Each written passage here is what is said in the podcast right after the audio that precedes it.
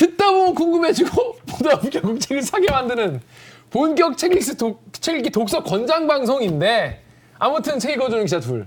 전 김기아 기자입니다. 정현욱 입니다. 자, 정렬 기자. 이번 주에 읽을 책을 이제 저희가 소개를 해드리고 시청자분들이 이제 독서 뭐야 이거? 사기를 권한다기보다는 이번 주엔 그야말로 책 읽어주는 기자들. 그러니까 왜냐하면 여러분이 안 읽을 것 같아서 어, 저희가 대신 읽어봤다. 이런 음. 뭐 그런, 취지로 네. 예, 준비했죠. 이번 주에 어, 다룰 책은요. 네. 세이노의 가르침을 원래 예고를 맞아요, 하기로 했죠. 드렸는데 네네. 그걸 안 하기로 했습니다. 네네네. 제가 그때 말씀드렸잖아요. 저도 이번 기회에 처음으로 그런 처세술, 음, 어. 자기 개발서를 사서 처음부터 끝까지 읽어볼 생각이었는데, 말겠다. 어 근데, 어, 다 봤어요. 어 근데 어땠어요? 나 아, 아직 안 방송하지 말자. 아 진짜? 어, 왜? 뭐 할 말이 하나도 없어. 네, 그래서 영원히 안 하는 걸로. 그거는 예고를 해드렸지만 하지 않기로 하고 네. 대신에 이제 최근에 가장 화제가 된 책이 있- 어, 지금 소개해드릴 책이기 때문에 물론 뭐 저희 주로 보시는 분들은 책 이 책에 수 대해서 있어요. 예, 거부감이 있으실 수도 있는데 네. 어쨌든 화제가 되는 책이니까 네, 읽어봤어요. 예, 제 돈 주고 예. 돈 주고 사서 읽었다 이거 말- 이 말이야. 뭐, 나는 대한민국 검사. 뭐, 아 이게 제목. 제목 아 이게 보통 이 영화에서도 네. 요즘에는 야 나 대한민국 검사 어이 이 자식이 대한민국 검사를 어, 협박해 뭐 이런 이런 대사 이제 잘 안 쓰잖아요. 너무 왜냐면 너무 좀 약간 중이병 같고 너무 약간 좀 어, 폼 잡는 대사라서 요즘엔 많이 안 쓰거든요. 그런 장면에서 나오잖아요. 이렇게 평검사가 이거 기소해야 된다. 근데 부장 검사가 와서 야 이거 윗선에서 더 음. 풀앤다. 그리고 막 싸우다가 갑자기 평검사가 형 형 잊었어? 우리 대한민국 검사잖아. 뭐 이런, 이런 거나. 그 이제 더 이상 안 나오죠. 어, 근데 요즘에 이제 그런 게 잘 안 나오죠. 왜냐면 너무 많이 써먹어서 그런데 책 제목이 나는 대한민국 검사였다. 였다. 그리고 부제로 누가 노무현을 죽였냐. 이 대목을 강조하려고 출판사에서 넣은 것 같아요. 어, 맞아요. 제 생각에도 앞에 부분 쭉 읽다가 앞, 저는 이제 보니까 뒷부분부터 갑자기 굉장히 책이 더 이- 이상해지면서 하여튼 많이 많이 좀 약간 보면서 약간 어, 이, 이런 식으로도 쓸 수 있구나 싶은 근데 이게 책인데 프롤로그에 해당하는 맨 앞에 이제 노무현 대통령 서거 날이 나오잖아요. 음. 네네네. 그러니까 다분히 이 책을 쓴 목적은 노무현 대통령의 죽음과 관련된 검찰 수사 음, 또 거기에 대한 시선에 대한 변명, 변, 내지는 항, 항변인 음. 것 같아요. 근데 근데 근데 근데, 근데 반, 반밖에 안 돼요. 앞에 절반은 거의 뭐 SK 대선 자금 왜냐하면 뭐 새로운 너무 뭐 자랑할 게 많거든. 잘하는 게 너무 많아서가지고. 자 그런 책입니다. 일단 이인규 보니까 이- 이인규 그러니까 여기는 나는 대한민국 검사였다고 하면 그냥 이인규라고 저자 쓰면 되는데 이인규 전 대검 중수부장이라고 이렇게 딱 쓰셨어요. 자 이 책 왜 골랐습니까? 아까 앞에 설정에 설명했지만 이인규 검사 그 중수부장하고 한참 박연차 게이트 노무현 대통령 수사하실 때 제가 그때 법조에 있었거든요. 어 그래요? 그래서 어느 날은 주말에 음. 그 대검에 가서 이인규가 퇴근할 때 이걸 따라 음. 퇴근 그 우리 멘트 있잖아요. 음. 근데 제가 그때 이인규가 어떻게 생긴지 몰랐는데 아, 그 정도로 초임 초임 그 완전 예, 기자였구나. 예, 막내 소속. 갓된. 음. 근데 이제 선배들이 알려주더라고. 김형곤 닮은 사람 찾으면 된다. 그때 어. 우리끼리 음. 그러니까 어 저 사람이다 바로 알겠더라고. 바로 바로 물어봤어. 근데 뭐 하는데 말씀은 안 하셨어요. 음. 그래서 그때 저는 굉장히 그 각인이 돼 있어서 뭐 홍만표 여기 나오는 음. 그다음에 우병우 음. 그때 다 만났던 검사들이거든요. 음. 잊어버리고 있다가 이제 화제가 된다 그래서 당연히 저는 관- 안 읽었죠. 음. 근데 어느 날 이제 서점에서 이렇게 조금 읽었는데 이게 그냥 무시하기에는 음. 너 일단 풍부한 내용이 있고 음. 우리가 어쨌든 곱씹어볼 만한 음. 팩트들이 있기 때문에 음. 이게 덮어놓고 무시할 만한 책은 아닌 것 같아서 음. 어, 소개를 하게 됐습니다. 어떤 내용인지 우리가 1분으로 요약을 한번 해보겠습니다. 네, 네, 자 준비되셨나요? 네. 시작. 이인규 검사는 2009년에 노무현 전 대통령이 돌아가신 뒤에 이제 검찰에서 퇴임을 하셨죠. 어, 1985년에 검사로 임명이 돼서 서울중앙지검에서 검사 생활을 시작했어요. 그러니까 처음부터 되게 잘 나갔죠. 그래서 이제 조폭들의 불법 오락실 수사로 뭐 대통령 표창까지 받았죠. 그리고 이제 어 미국에서 뭐, 뭐 법무관 생활도 하고 하다가 이제 이분의 어떤 수사의 정점으로 본인이 자랑하는 것은 SK 분식회계 그리고 이제 불법 대선 자금 우리 찻대기라고 하는 거 기억하실 텐데. 찻대기 사건. 그다음에 이제 그 뒤로 법무부의 뭐 검찰과장과 서울지검의 형사부장과 그다음에 삼차장 한동훈이 했던 뭐 대전고검 차장 이렇게 승승장구 하다가 이제 2009년에 노무현 전 대통령과 연관된 박연차 게이트를 수사하면서 본격적인 이제 정치 한복판으로 본인이 원치 않게 들어가게 되죠. 그 모든 검사 생활에 관한 이야기입니다. 그렇습니다. 사실 본인의 회고록, 이- 그러니까 사실 이게 좀 책이 좀 구성이 좀 이상한 게 뭔가 앞부분에 뭔가 회고록 같이 나오긴 해요. 근데 중간부터 뭔가 사건 수사 기록 같이 사건 수사할 때 어땠는지 그리고 본인이 검사로서 그 내부에서 있었던 일들을 되게 굉장히 디테일하게 어, 잘 이제 정리를 해놓은. 그래서 사실 SK 그 분식회계 사건이나 그 거기에서 비롯된 어, 대선 자금 그리고 뭐 에- 삼성, 에- 에- LG, 뭐 롯데 이렇게 그때 대선 자금 관련 수사 그리고 그리고 한나라당 찻대기 사건 이런 거에 대해서 굉장히 자세하게 그리고 검사의 시각에서 수사하는 입장에 썼기 때문에 그런 내용이 많이 뭐 들었습니다. 이 책 어땠습니까? 책 자체로. 책 자체로만 일단. 뭐 쉽게 읽어, 읽히는데 불편하죠. 음. 읽는 내내.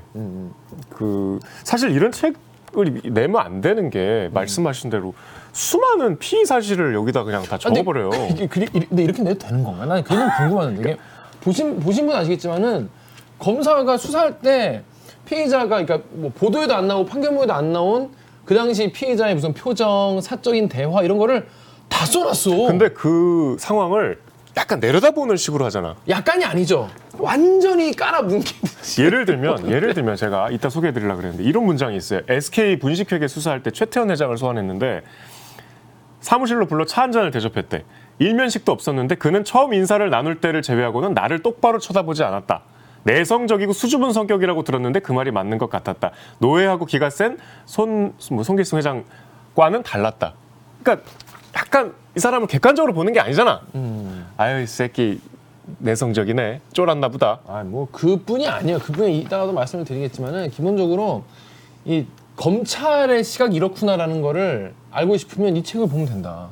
근데 이제 지금 말씀드린 거는 대법원 판결까지 나왔으니까 그렇다 치고 뒤에 이제 노무현 대통령 관련해서는 그게 공소권 없음으로 수사가 중단됐어요. 그러니까 여기 나오는 그 노무현 전 대통령의 혐의와 관련된 팩트들은 저쪽에서도 반박을 할 수 있는 논쟁적인 사안인데 굉장히 그 수- 일방적으로 얘기할 뿐만 아니라 마치 수사 기록을 들고 나온 것 같아. 그러니까 그렇게 그러니까 그래도 되나 이게 되나 싶은 어. 이, 이래도 되나 약간 여기 나온 사람들이 다 명예훼손으로 걸면 어떡하나 뭐 이런 생각이 들고 들 정도로 굉장히 사실 우리가 기자가 뭐 글을 쓰다 쓴다고 하더라도 되게 조심스럽게 이제 팩트로 드러만 쓰려고 노력을 하고 책을 쓸 때도 그럴 텐데 어 이- 이분은 거침없이 막, 막 썼다 시원시원하게 썼다 물론 읽는 입장에서는 뭔가 새로운 정보고 못- 어디서도 못 들은 얘기니까 뭐 그런 면이 있긴 한데 아무튼 굉장히 어, 이렇게 써도 되나 보는 내내 그런 내용이 되게 많았습니다. 그래서 재미도 있어요. 음, 전 저는 그래서 그 SK 브론식 회계 사건이나 대선 자금 사건 같은 거를 굉장히 뭐랄까 입체적으로 볼 수 있는 이 사안을 우리가 어, 기사로만 보는 게 아니라 그 사건을 수사했던 검차 검사가 어떤 생각이었고 어떤 과정이 있었는지 보면은 굉장히 요즘에 그 사실 여러분 그뭐더 영화 더킹 영화 더킹 같은 거를 이제 그냥 책으로 본다고 생각하시면 돼요. 근데 또 저는 보면서 아 본인이 쓴 게 맞나 싶을 정도로 문장이나 이런 게 되게 깔끔하고 읽기 되게 쉽더라고요.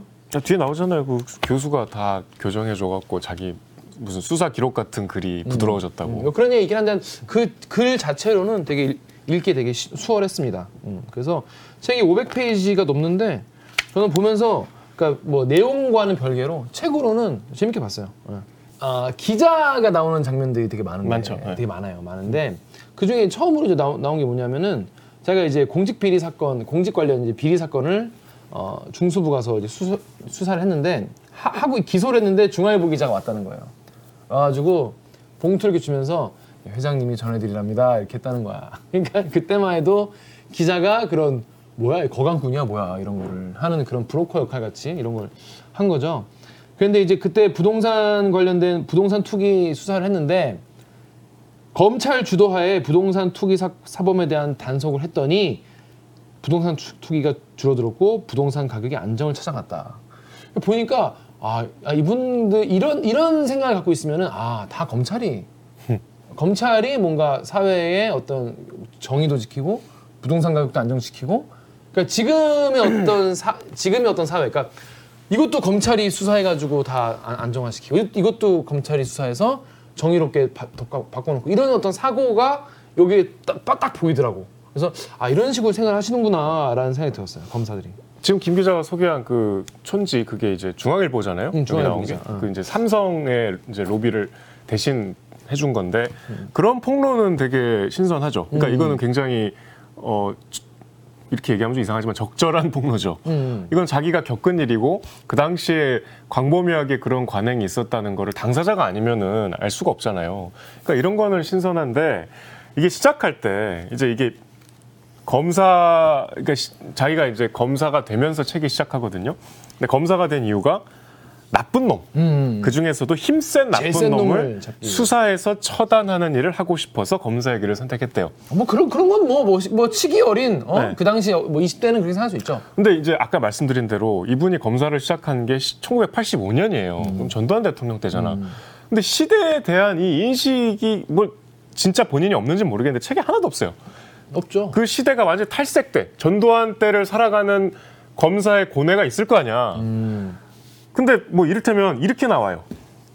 정호원 검사, 우리 국무총리 했던 그 박근혜 때 국무총리 했던 그 당시에 가장 자기가 존경하는 검사인데 검사가 되면 좋은 게 뭔지 아나? 그러니까 이인규 검사가 뭔데요? 그랬더니 밤에 자다가 잡혀갈 일이 없어. 맞아 맞아. 이게 무슨 일이냐면 어, 암기부에서 이렇게 막 잡아가고 이런 게 그때는 검사는 열외다 이거잖아요. 그러니까 남영동 끌려가고 이런 거. 네. 그리고 자기가 출근하면은 자기 책상 위에 대통령 각하 지시사항이라는 문서가 놓여 있는 일도 있었다. 암울한 군부 독재 시대였다. 그냥 그게 끝이에요. 스케치야. 내가 그때 이 뭐 암울한 군부 독재 시대의 지시 사항을 어떻게 했다. 없는 걸로 봐서는 그냥 시킨 대로 했나 보지. 했겠죠. 음. 그리고 이제 뒤에 나오지만 이분이 뭐 조폭 오락실 수사하고 이래갖고 노태우 대통령한테 음. 표창 받는 사진을 막 너무 이분이 아니, 사진 찍어서 본인이 자랑스러울 수 있는데 이 책의 논조나 문체를 보면 그 사진이 너무 자기 검사 인생에 굉장히 보석 같은 징표인 거야. 아 그럴 수 있죠. 근데 뭐- 사실 모든 사람이 그렇게 역사 인식을 꼭 가져야 되는 건 아니잖아요. 검사쯤 되면 가져야 되지 않을까요? 거기까지 그냥 문제의식을 갖고 있는 것만으로도 나는 조금 그래도 괜찮았다 이런 주장을 한 거예요. 나 정도면 괜찮은 검사다. 네, 네. 그런 게 앞에 많이 깔려 있어.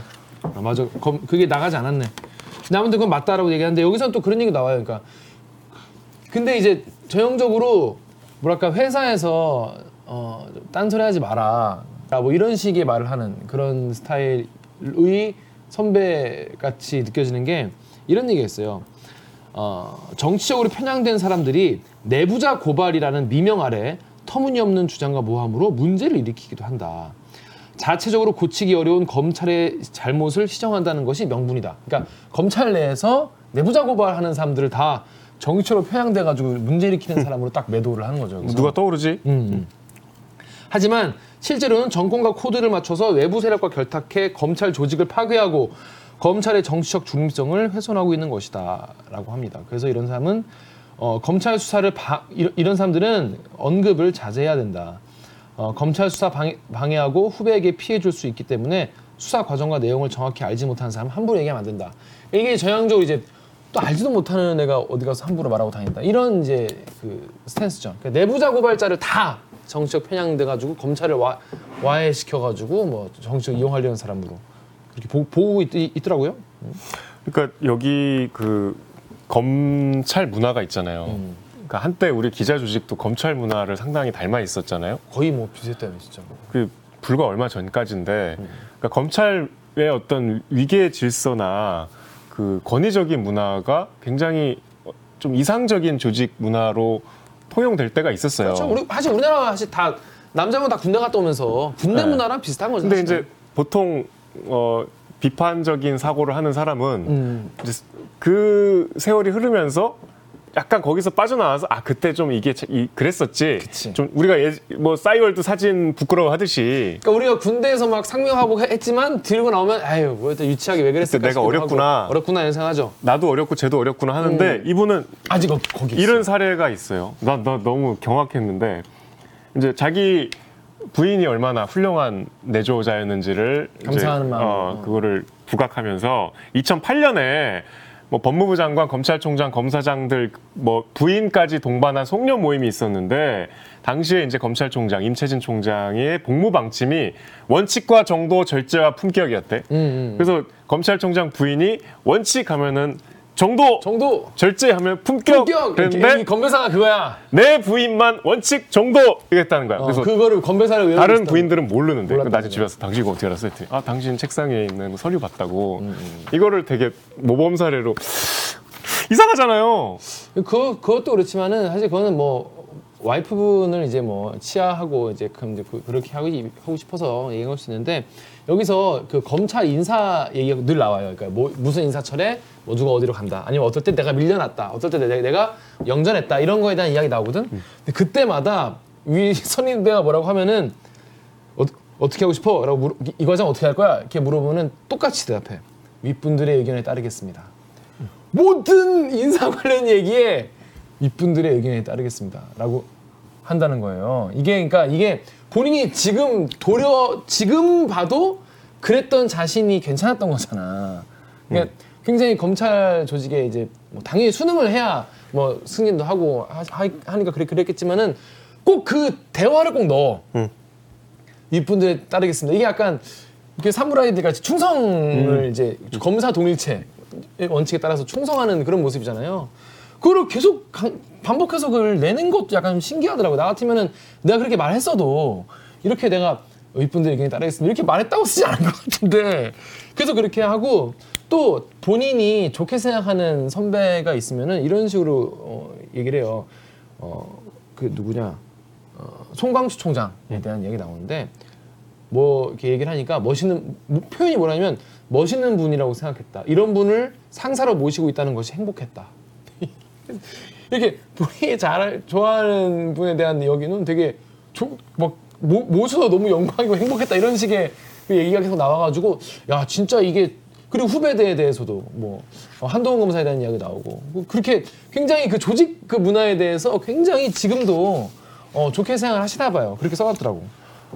그 시종일관 어, 검찰이 이 나라를 좌지우지하는 막강한 권력을 가진 집단이고 우리는 이런 중요한 일을 하고 우리가 우리 저 대한민국에서 가장 중추적인 역할을 하는 공무원이고 그리고 그래서 우리는 그 자부심으로 똘똘 뭉쳐 있고 그 안에서 더 좋은 보직을 가기 위해서 선의의 경쟁을 하고 정말 훌륭한 선배들이 그걸 이끌어주고 있고 완벽하게 그 조직에 대한 어, 수능 내지는 자부심으로 똘똘 뭉쳐 있는데 그게 얼마나 일반 상식과 괴리가 있는지 이런 얘기가 나오거든요. 2003년에 원주지청장 하실 때 음. 그때 이제 원주지청에 그때만 해도 그 강원도는 스키장이 많으니까 검찰에 회원권을 보내줬나 봐. 음, 그러니까 골프장이랑 뭐, 뭐 저기 무기명 시즌 패스? 그러니까 이제 그게 있으면은 뭐 리프트든 스키든 그냥 다 공짜로 탈 수 있는 건가 봐요. 자유이용권 같은. 그 여덟 개를 이제 시즌이 되니까 왔어. 근데 자기가 지청장으로 취임했는데 처음 볼 거 아니야. 그래서 아니 이걸 받으면 그 성우에서 성우 리조트에서 법을 위반했을 때 검찰이 어떻게 엄정하게 처리할 수 있겠습니까? 관내 기강을 확립해야 될 우리가 이런 걸 받으면 다른 기관들도 똑같이 할 거 아닙니까? 여기까지는 멋있잖아요. 근데 그 뒤에 어떻게 했냐면 그래 그거를 돌려보내고 어, 직원들의 복리 후생을 제외하고는 내 업무 추진비를 나는 잘 쓰지 않는다. 그걸로 절약한 돈으로 시즌 패스를 사서 직원들한테 나눠줘라. 그러니까 업무 추진비로 스키 회원권 사서 나눠준 걸 자랑이랍시고 지금 쓴 거예요. 자기가 아낀 그 업무 추진비는 그러면 아꼈다고 해서 스키장 회원권 사도 돼요? 그거 다 세금인데? 그 이거를 되게 자기가 얼마나 훌륭한 관리자였는지를 검찰이 얼마나 그 자기만 아는 무오류에 빠진 집단이라는 거를 이 아주 사소한 사례에서 알 수 있어요. 그러니까 우리가 기자면 업무 추진비로 스키를 타? 취재해서 이게 보도할 내용인데 아, 되게 막 내가 선정을 베풀었다는 듯이 그리고 이게 나는 그 이런 회고록 같은 거 볼 때 제일 불편한 게 대화가 나오는데 그 대화를 본인이 녹취하지 않은 이상은 다 이게 상상이잖아. 그치. 그러니까 본인은 되게 멋있게 쓰고 막. 그 되게 좀 그래. 어, 그 건데 뭐 그건 회고록이 다 그렇다 치고. 아니 어떻게 이런 걸 이렇게 자랑을 하지? 야 그거 받지 마. 까지만 썼어야지. 대신에 내 업무 추진비를 사서 줘. 야 내 걸 양보한 거야. 나 얼마나 대단한, 얼마나 내가 부하들을 생각하는. 그, 그, 그, 다, 그 자기 돈이냐고 그게. 그렇게 생각하는 겁니다. 그리고 이제 이제 좀 읽다 보면은 뭐 한동훈 검사, 우병우 검사 이런 사람들 자기가 이제, 이제 꾸려가지고 자기 이제 팀원으로 아니 그러니까 저는 그 대목이 제일 웃겼던 게 그러니까 이를테면 이 대목이 굳이 나와요. 자 한동훈 검사를 자기가 2000 2002년인가요? 처음 받았어. 그러니까 2002년 8월에 그 형사 구부장으로 있을 때 많은 검사들이 있었을 텐데 딱 한동훈 검사와 이시원 검사 지금 공직을 하고 있는 실세들이잖아. 군 법무관을 마친 초임 검사들이었는데 악의 무리와 싸우기 위해 이제 막 강호에 첫 발을 내딘 소년 검객들이었다. 특히 한동훈 검사는 햇병아리 검사인데 머리가 좋아서 일찍 사법시험에 합격했고 영민하고 자신감이 넘치는 인상이었고 논리적이고 사안의 본질을 꿰뚫로 통찰력이 탁월했고 검사로서 자세도 바르고 다른 검사들과 잘 어울렸고 기회가 주어서 경험이 쌓이면 크게 성장해서 검찰의 동량 지제가 될 거라고 난 생각했다. 이거 약간 이력서 같은 거 아닙니까? 아니 콕 집어서 이렇게. 아니, 물론 물론 딱 그랬을 수도 있죠. 딱 한동훈 검사 검사만 딱 그렇게 보였을 수도 있지. 야 이거 누구 진짜 이거 아닙니까 지금? 그럼 아니, 아니야. 왜 그런 말씀을 해요? 그럴 리가 굳이 있어요. 굳이 그렇습니다. 아 그리고 난 이런 말 너무 싫어 소년 검객 뭐 이런 거 아우 막 검사를 자꾸 그칼검 그 검객에 비유하는 거 많잖아요 칼을 잘 써야 뭐 이러고 칼잡이라고 하고. 상대가 딱 그냥 목숨만 딱 끊게 고통스럽지 않게 뭐 이런 거 아우 막 그러니까 이제 그 에- SK 그 검사 그, 그, 그 SK 분식회계 네. 수사 얘기가 나오는데 분량이 되게 많죠 꽤 많은데 전 이 부분 되게 개인적으로 되게 재밌게 봤어요. 왜냐하면 이게 이게 이른바 나중에 대선 자금 수사까지 이어져가지고 한나라당 차떼기 사건까지 이어지는 그런 거고 많은 검사가 출연하는 많은 영화들의 모티브가 되는 그런 사건이긴 한데 이런 식으로 검사 입장에서 본 건 처음이어가지고 되게 디테일에 대해서 이야기를 많이 알 수 있었고 이게 뭐 꼭 본인이 뭐 뭐 뭐 뭐 서술하거나 뭐 상상을 하거나 그런 쓰는 거- 걸 수도 있, 겠지만은다 기록에 남아 있는 이야기들 이 많이 남아 있기 때문에 되게 재밌었고 여기서 이제 여기 또 또 기자 동아일보 기자가 또 또 제보를 해가지고 또 SK 그룹이 또 막 증거 인멸하는 현장을 또 이 기자님 이거 어떻게 알았대? 기자가 수사관이요 아주. 기자가 수사가 아니라 같이 그냥 같이 막 수사하듯이 가지고 가 실제로 가서 막 압색도 하고 막 그런 모습입니다. 그래서 이제 여기서 전 약간 좀 이 보면서 어 제일 뭐랄까 이해가 안 되는데 아 그러니까, 이, 그러니까 이해는 되는데 이게 맞나 싶었던 게 뭐냐면 너무나 당연하게 써서 이게 문제가 없는 건가라는 생각이 들지만은 재계 총수들이나 재계 뭐 이게 사장 뭐 이런 사람 불러가지고 혀- 계속 협박을 해. 아주 젠틀하게 젠틀 협박을 하는데 그러니까 네가 그러니까 LG, SK 뭐 뭐 롯데 뭐 삼성 불러가지고 니네가 대, 그 정치인에게 돈 준 목록이나 이거를 진술을 하면 너, 너 그냥 넘어가겠지만은 총수든 봐주겠지만 그렇지 않으면 니네 총수와 오너 일가를 뭐라고 하냐면 수사에 협조하지 않을 경우에는 그동안 수입된 자료를 근거로 승계 과정에서 있었던 부당 내부 거래에 대해서 수사를 할 것입니다. 그러면 이걸 도와주면 이건 수사 안 하는 거잖아. 그래서 지금까지 수사 안한 거잖아. 그래서 뭔가 그 수사 거래를 굉장히 일상적으로 그냥 계속 해요. 협박을 하고 계속 니네 오너를 가만 안 두겠다 이런 식으로 그 여기 보면은 검찰이 수사하는 그 프로세스가 되게 적나라하게 나와. 어디에 어떤 보직을 맡아서 예를 들면 여기 형사 구부장으로 이- 이분이 갔어.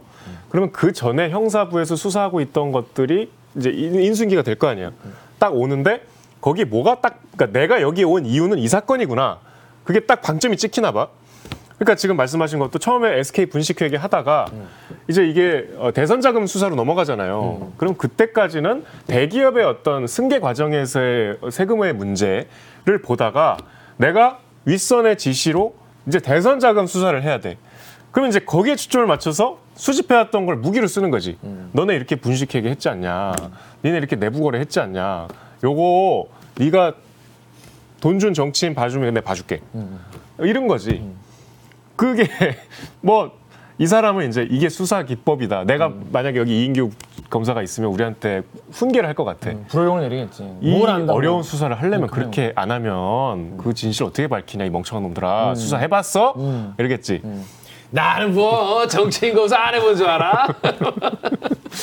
이거 이거 이거, 이거. 이런 정보력으로 이봐 이런 정보력으로 무슨 기사를 한다고. 아이, 그리고 근데 이제 그 과정에서도 되게 본인은 재벌 총수보다 위야. 그러니까 그치. 그거를 되게 부각시키고 싶어해. 구- 여기 굳이 나오는 동부그룹의 김준기 회장이 뭐 이렇게 조사받고 나가다가 자기를 마주쳤는데 왜 저만 미워하십니까? 자기는 평생 그렇게 큰 목소리를 들어본 적이 없대. 근데 자기가 점잖게 제가 왜 회장님을 미워하겠습니까? 회장님의 범행이 미울 뿐이지. 자기는 유일무이한 심판자야 검찰은. 그 저는 이 앞에서 그런 얘기를 해요. 뭐 검사 오만하면 안 되고 교만하면 안 되고 뭐 이게 뭐 검사가 지켜야 할 네 가지 중에 하나라고 막 이렇게 앞에 나오거든요. 보니까 이건 그냥 쓴 거고 이 글은 책은 본인의 당연히 회고록은 자기가 살았던 거를 훨씬 미화해서 거 아니에요. 내가 회고록 써도 그렇게 쓰겠어. 전 그게 문제 있다고 생각하지 않는데 미화해서 쓰는데 이제 약간 좀 철없게 느껴지는 대목이 있어서 많지 저렇게. 이런 거예요.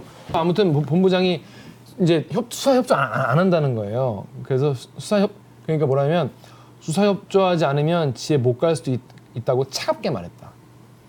그래서 그는 자신에게 나의 입장을 자신의 입장을 설명하려 했는데 나의 그 말을 냉정하게 잘랐다. 그러니까 차갑게 말하고 냉정한 거야. 치- 그는 당황한 표정이 역력했다. 그래서 검사를 불러서 구속하라고 지시하니까 본부장이 눈동자가 흔들리는 것을 느- 느꼈다. 상당히 겁먹은 표정이었다.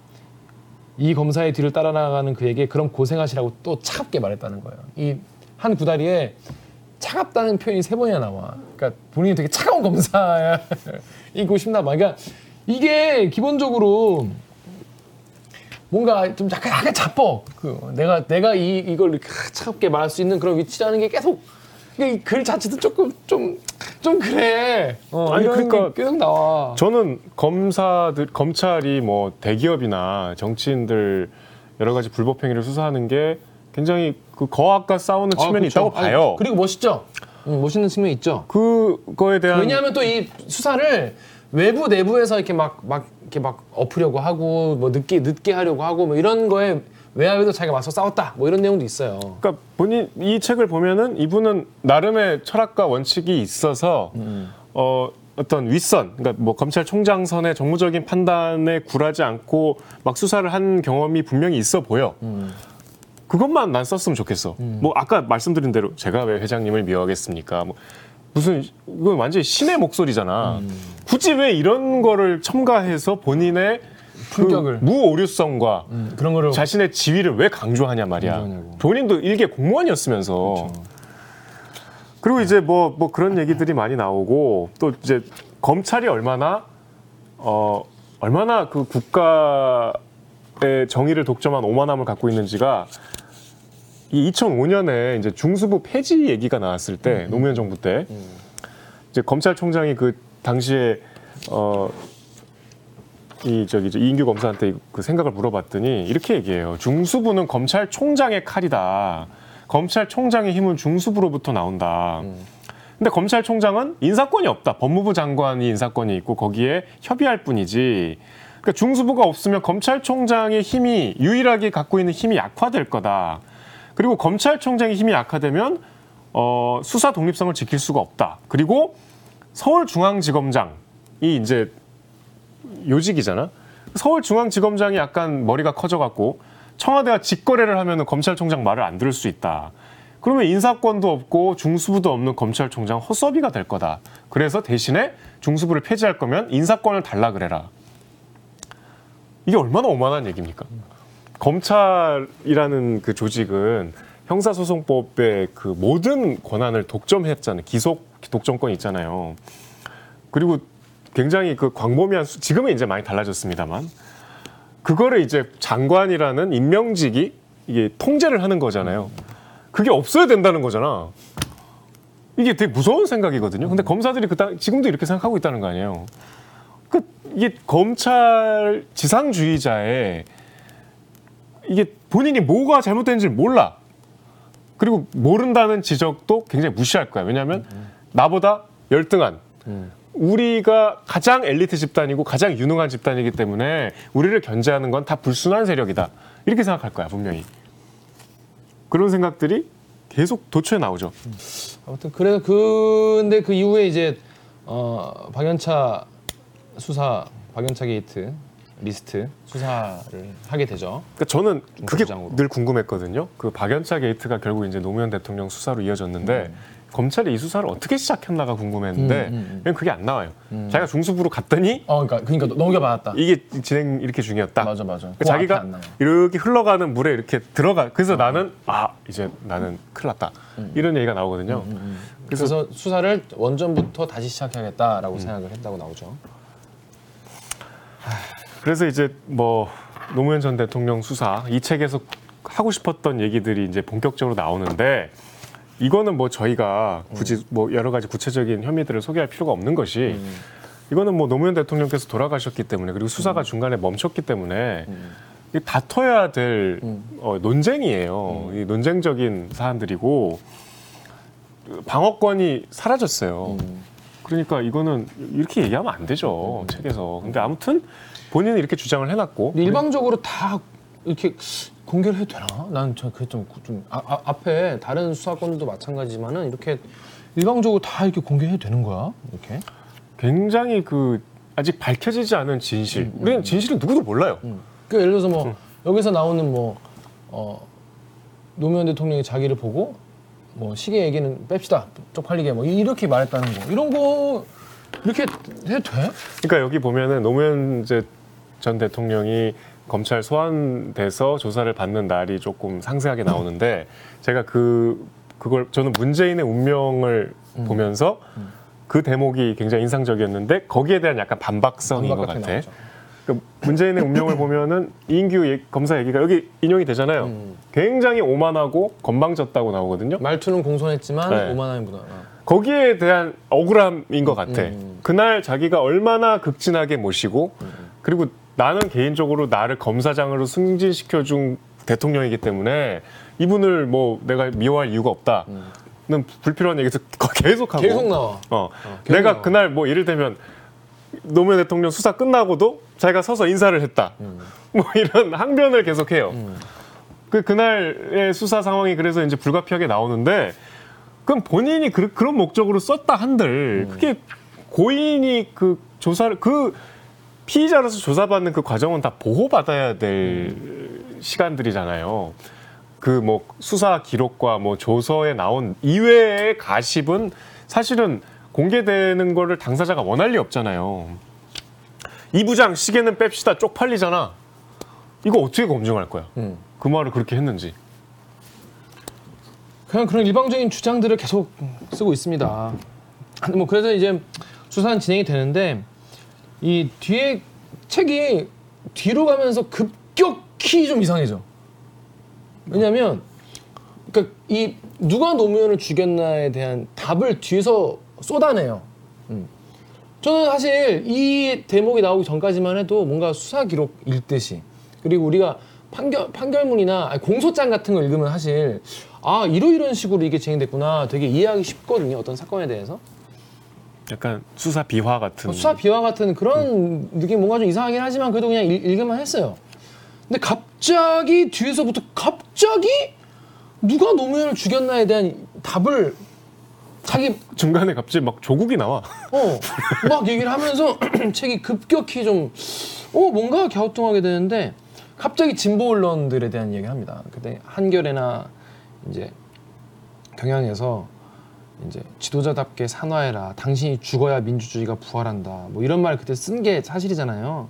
어, 노무현은 재앙의 시작이었다. 다- 어? 장엄한 낙조 쪽으로 사- 낙조 속으로 사라져라. 이 경향신문 그리고 뭐 이런 것들을 그냥 한- 한두 번 소개한 게 아니라 계속 소개해. 계속. 그러니까- 그러니까 계속 소개한 이, 그 이유가 뭐냐?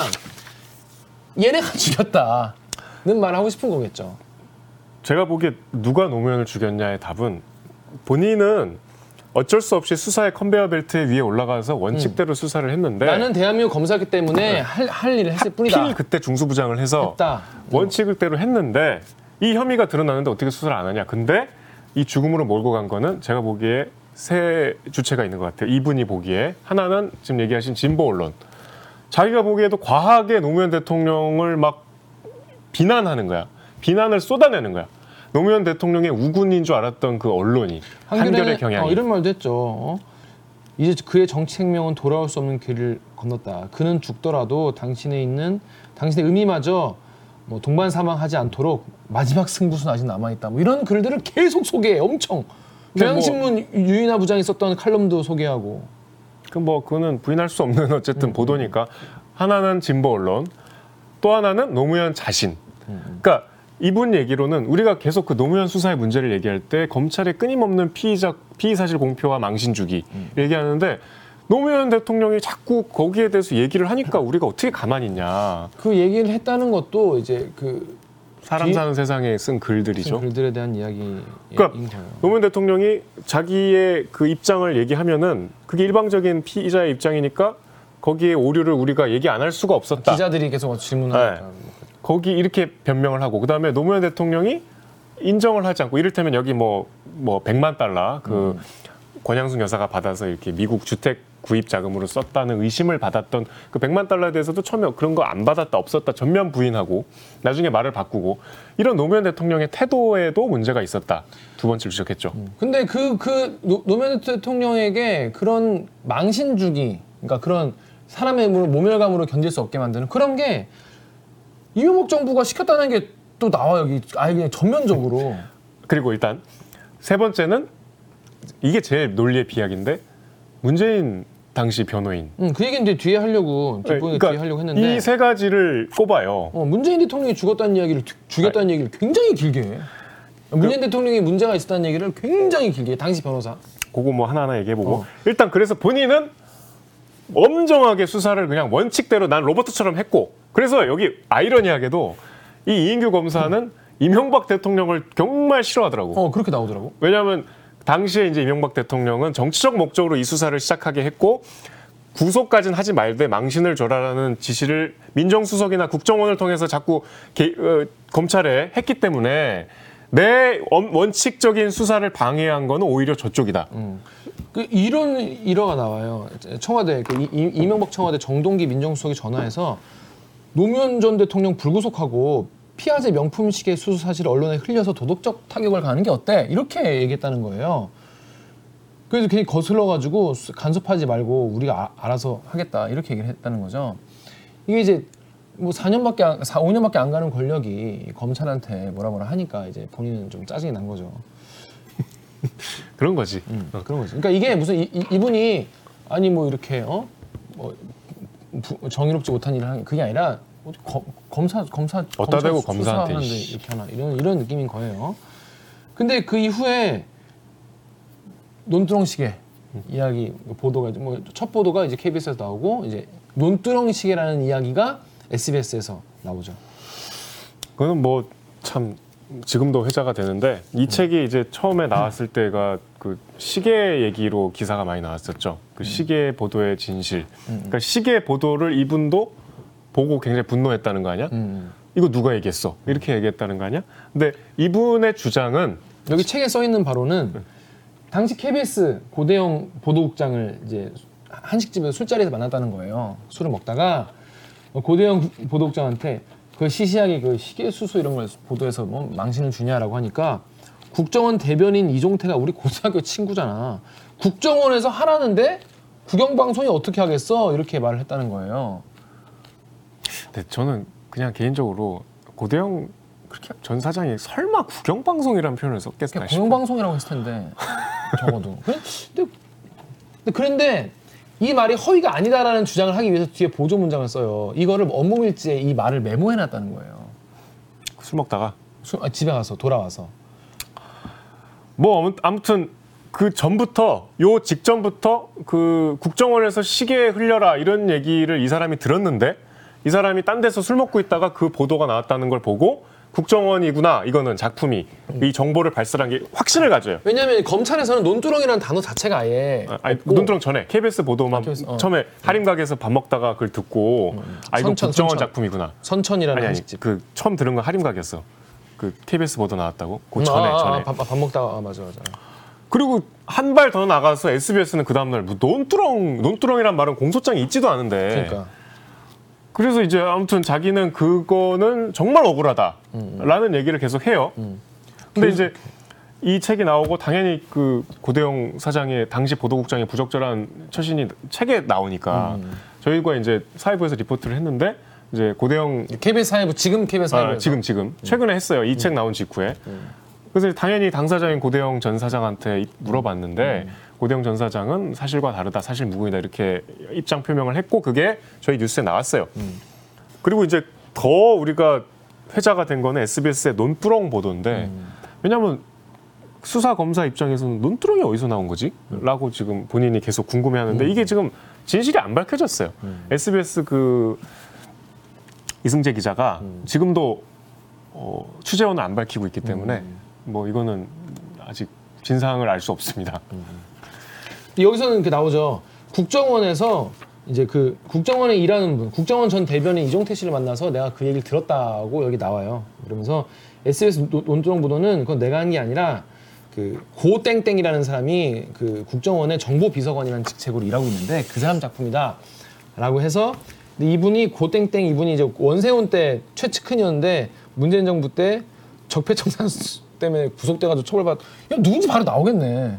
나오죠. 이렇게 이런 식으로 돼, 써도 되나 싶은 거야 내가 내 생각에는 이 사람이 해가지고 지금 힘든 생활 하고 있는데 통화해보라고 바꿔줘, 바꿔준다고 하니까 통화하기 싫다고 싫다. 어, 그런 이야기 아니 그래서 아, 그 굉장히 진보 언론에 그 대한 이야기는 저는 뭐 이거는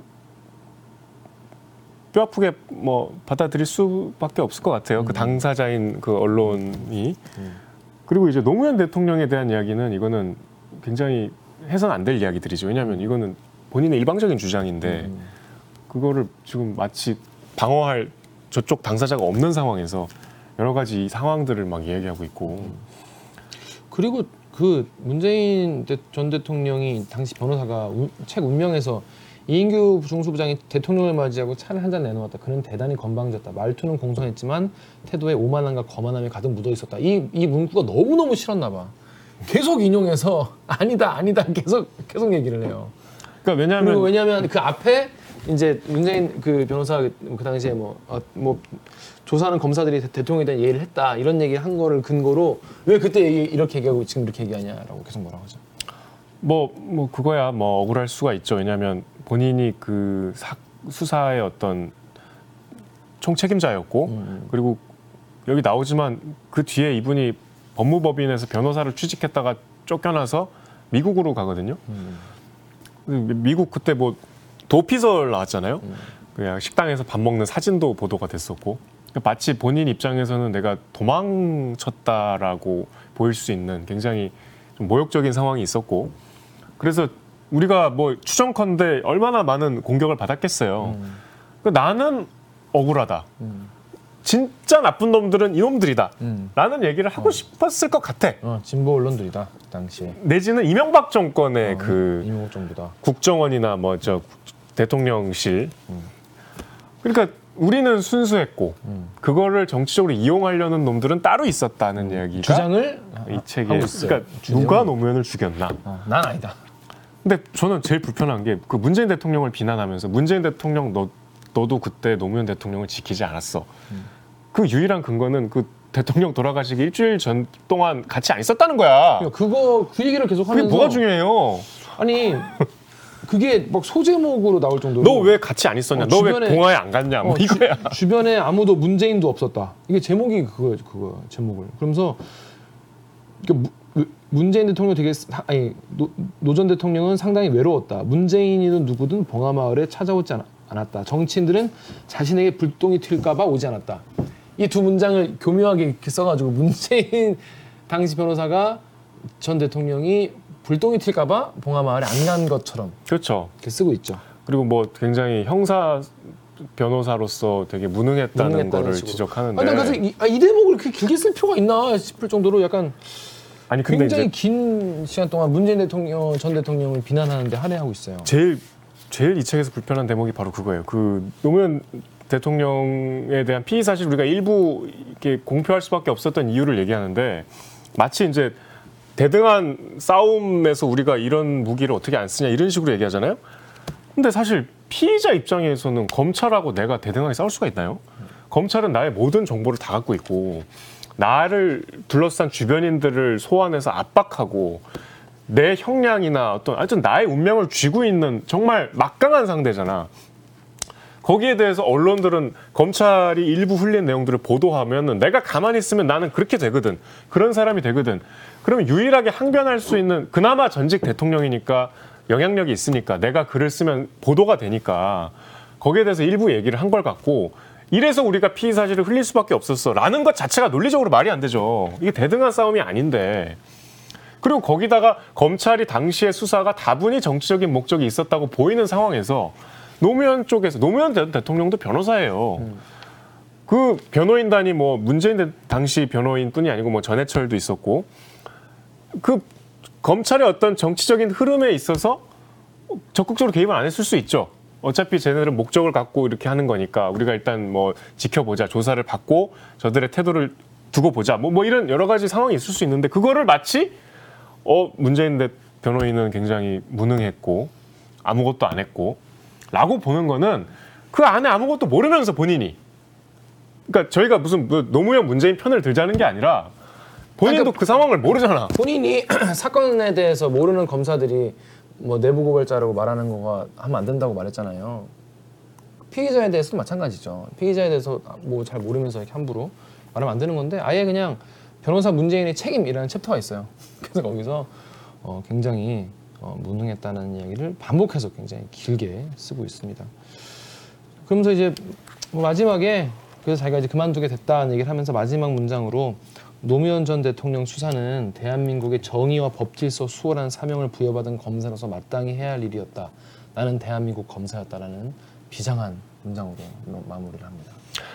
그때 우리가 노무현 전 대통령 죽음을 부른 여러 가지 상황 중에 검찰이 소환 조사를 해놓고도 어떻게 처분할 건지를 계속 쥐고 있었거든요.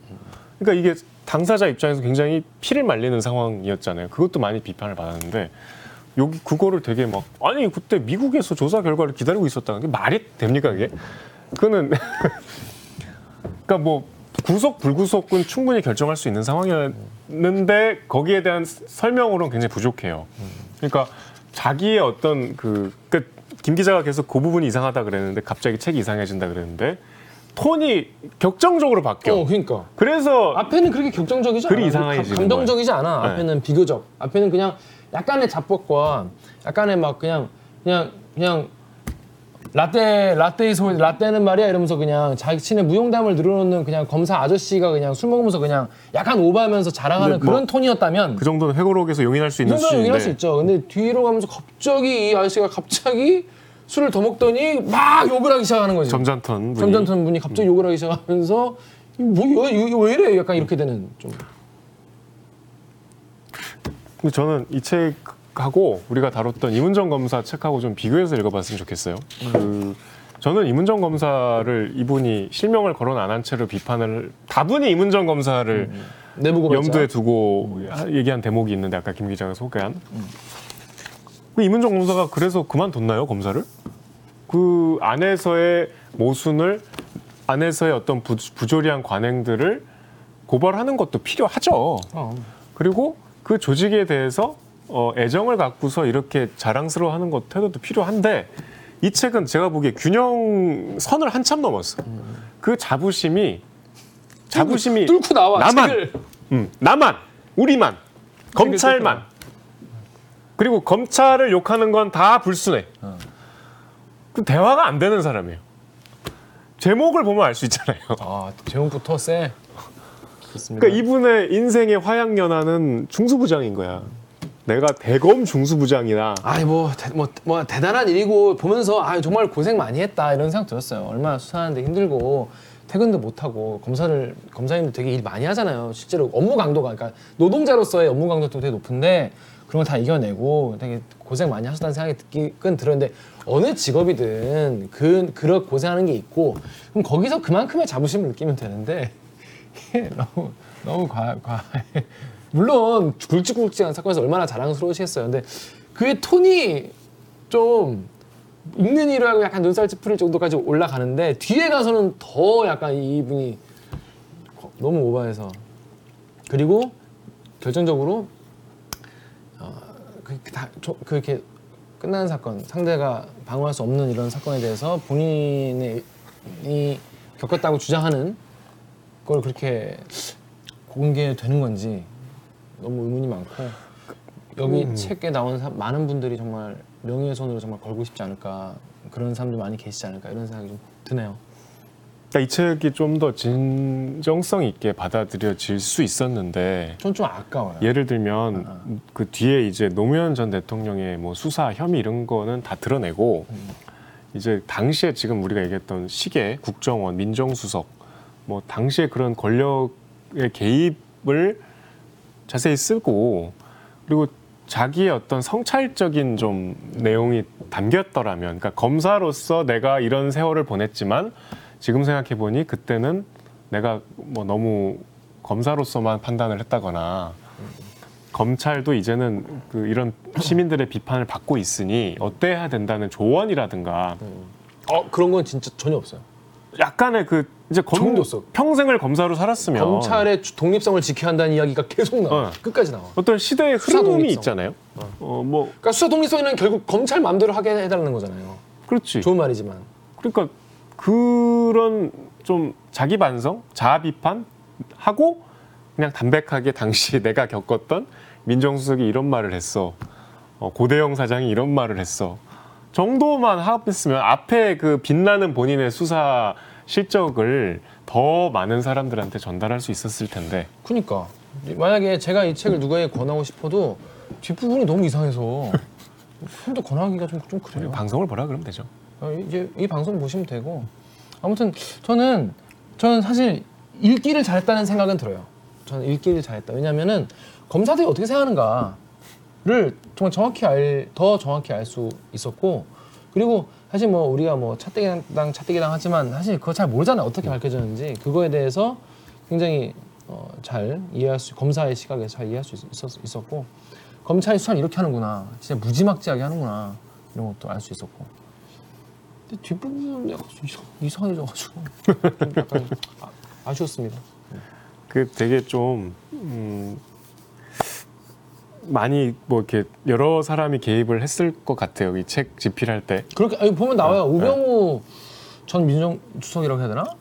우병우 네. 변호사라고 해야 되나? 하여튼 우병우 씨가 이 책 집필에 많이 도움을 줬다 이런 얘기가 나오죠. 그래서 그런가요? 우병우 얘기도 나옵니다. 19기 수사 중 수, 19기 중에 수사 능력이 가장 뛰어나고 청렴하고 강직하며 서울법대 4학년 때 시, 시험 사법시험 합격한 듯 머리가 좋다. 다만 직선적인 성격으로 거침없이 말을 해서 상사들 중에는 그와 함께 근무하는 것을 부담스럽게 생각하는 사람들도 더러 있었다. 프라이드가 강하고 능력이 뛰어나서 벌어진 일이다. 그래서 같이 일했는데 뭐 일주일 만에 일, 일주일 만에 이주일 만에 뭐 수사, 수사를 쫙 해와가지고 굉장히 뭐 급속해서 뭐 지원비도 늘려줬다 뭐 이런 일화도 있고 그러니까 본인의 세계관에서 제일 유능한 사람 한동훈, 한동훈, 우병우, 우병우, 그다음에 정, 정홍원, 어, 이, 이 이시원, 이시원. 뭐 그런 사람들. 저는 진짜 중간에 한동훈 검사 얘기를 왜 이렇게 쓴 한동훈 건지 검사가 되게 많이 나와. 응. 일, 일 잘한다 이런 얘기 계속 나와. 내가 여기 있다 이렇게 손을 든 것 같아. 아니겠죠. 이- 일각에서 이제 이분이 뭐 총선 나오려고 뭐 공천 받으려 그런 거 아니냐 뭐, 뭐 그런 얘기도 있는데 그건 뭐, 우- 뭐 그건 뭐 저희가 알 바 아니고 아무튼 근데 전 이렇게 저는 기록을 많이 여- 열심히 한다는 것도 저는 되게 정리했다는 것도 저는 되게 아 부럽다 나도 이렇게 했으면 좋겠다 뭐 그런 부지런함 이런 거 되게 높이 사고 싶습니다. 아니 우리도 매주 기록을 하고 있잖아요, 대들기. 아니, 써야 돼 그걸 아 책으로 딱 써야 돼. 아무튼 자더뭐 할 얘기 아니요, 뭐 이 정도로. 네. 여러분이 안 읽으실 것 같아서 제가 대신 저 이야기를 길게 하면 위험해질 것 같습니다. 조갑제닷컴에서 나왔어. 조갑제 네. 씨가 또 많이 또 봐, 봐줬겠죠. 또 이래저래. 아무튼 조갑제닷컴에서 나온 나는 대한민국 검- 이게 뭐 베스트셀러 2위였다며. 뭐 요새 정치 부분 1위예요. 아 그래? 교보에서. 야. 그저 이거 사러 갔을 때 한 권 남아 있더라고. 어 진짜. 광화문 교보에. 어. 세이노는 절판됐더라고. 없더라고. 절판? 네. 아니 그러니까 어, 없더라고. 아, 품절 아니, 됐다고? 품절. 어. 책이 왜 없지 그게? 아무튼 세이노보단 이걸 읽은 게 더 나은 것 같아요. 세이노는 굳이 안 읽으셔도 됩니다. 제 생각엔. 그 자, 예. 다음 시간이 우리가 녹화 이- 날짜가 이제 4월 아마 3일? 4.3일 거예요. 그래서 4월은 4.3 소설을 읽어야 됩니다. 4월은 현기영 소설을 읽어야 됩니다. 그래서 순위 삼촌 우리가 많이 다뤘으니까 제가 생각하기에 현기영의 지금까지 나온 소설 중에 가장 역대급 걸작이 마지막 태우리 마지막 태오리. 라는 단편 소설이에요. 음. 그게 이제 자산 얘기도 좀 녹아 들어 있고 현경 문화의 결정판인데 현경 선생의 장편 소설이 곧 나오거든요. 어. 그때는 곧 그것도 다루기로 하고 음. 일단 4월 첫째 주를 맞아서 우리가 4.3 얘기를 조금 다시 음. 소설을 통해서 환기할 필요가 있는 시기이기 때문에 마지막 태우리라는 단편 소설 다음 주에 하겠습니다. 그냥 단편이가 부담 없이 부담 읽고 없이. 오시면 되겠습니다. 그럼 다음 주는 마지막 태오리 읽고 오시면 되겠습니다. 그럼 저희는 다음 주에 뵙겠습니다. 안녕. 책 봐. 책 좀 봐. 안녕. 고생하셨습니다. 빠밤.